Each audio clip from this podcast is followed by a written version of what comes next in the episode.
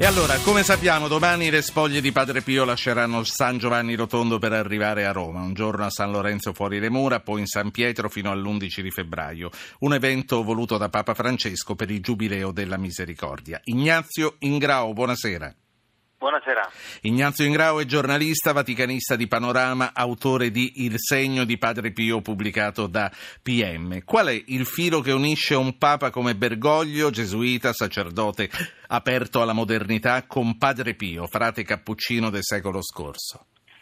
Eh, ci ha un po' sorpreso quando ha deciso di fare questa richiesta storica, cioè per la prima volta di trasportare la salma di Padre Pio da San Giovanni Rotondo a San Pietro, anche perché non lo aveva mai nominato nei suoi discorsi Papa Francesco, da qui nasce l'idea di questo libro di cercare di scoprire cos'è che univa Papa Bergoglio al frate di Pietrelcina. E ho scoperto grazie al racconto Marciano Morra, che è stato eh, a lungo tempo responsabile dei gruppi di preghiera di Padre Pio, che quando Bergoglio era arcivescovo di Buenos Aires chiamò proprio i responsabili da San Giovanni Rotondo i gruppi di preghiera per farsi spiegare la spiritualità del sì. frate di Pietrelcina e anche l'attività di questi Senti, gruppi di preghiera. Ingrao, eh, perché ai suoi tempi Padre Pio fu osteggiato dalla Chiesa? Chi erano i suoi nemici?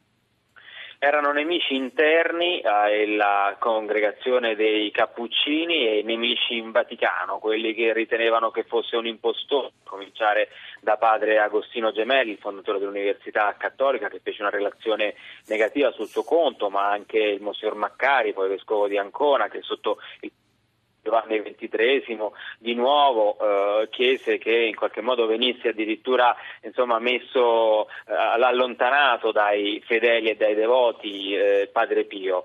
E questo perché a un certo momento un po' si, eh, si poneva come una figura diversa, a, a sé stante rispetto diciamo, all'establishment della Chiesa ufficiale, il suo carattere ruvido, la sua vicinanza ai fedeli, il suo modo anche insomma, di, di parlare un po' fuori, fuori dagli schemi. Ecco, a, a, proposito, a, proposito, di questo caratteraccio di eh, un sacerdote burbero e severo, dalle tue ricerche che personalità emerge e in particolare come era Padre Pio sacerdote confessore? Eh, però diciamo, al di là di questo primo appro- approccio che poteva sembrare davvero ruvido, poi nel, nel rapporto personale con i penitenti era invece dolcissimo e capace proprio di entrare con una profonda empatia nei confronti di queste persone. Sono tantissimi racconti di conversione, direi che sono i miracoli più significativi di questo frate, al di là di quelli che poi sono le guarigioni che gli sono state attribuite, però sono le tantissime conversioni ed è per questo che eh, Papa Francesco un po' lo addita come modello, cioè un religioso capace di stare vicino alle ferite dell'umanità, insomma addirittura di farsene carico personalmente e far sperimentare poi la misericordia di Dio. Questo è un po' il senso per cui Papa Francesco lo ha voluto sì. così vicino durante il Giubileo. Perché? Perché San Pio è diventato uno dei santi più amati al mondo? Qual è il segreto di questo successo planetario?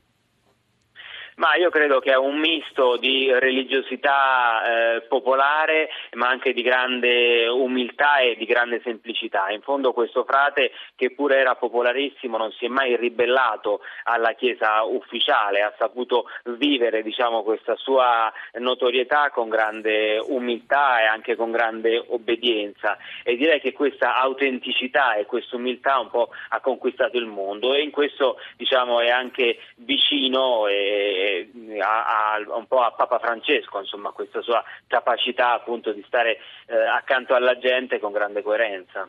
Ignazio Ingrao, giornalista vaticanista di Panorama, autore del Segno di Padre Pio, PM editore. Grazie per questo flash che ci hai dato su questa personalità, su questo santo tanto amato. Eh, ricordiamo domani parte da San Giovanni Rotondo, sarà, eh, le sue eh, spoglie saranno portate a Roma, staranno in San Lorenzo fuori le mura poi in San Pietro e poi, per poi ritornare a San Giovanni Rotondo via Pietrelcina. Credo che sia la prima volta che i suoi resti vanno nella, nel paese che gli ha dato le origini. Grazie, grazie a Ignazio Ingrao. Grazie a voi.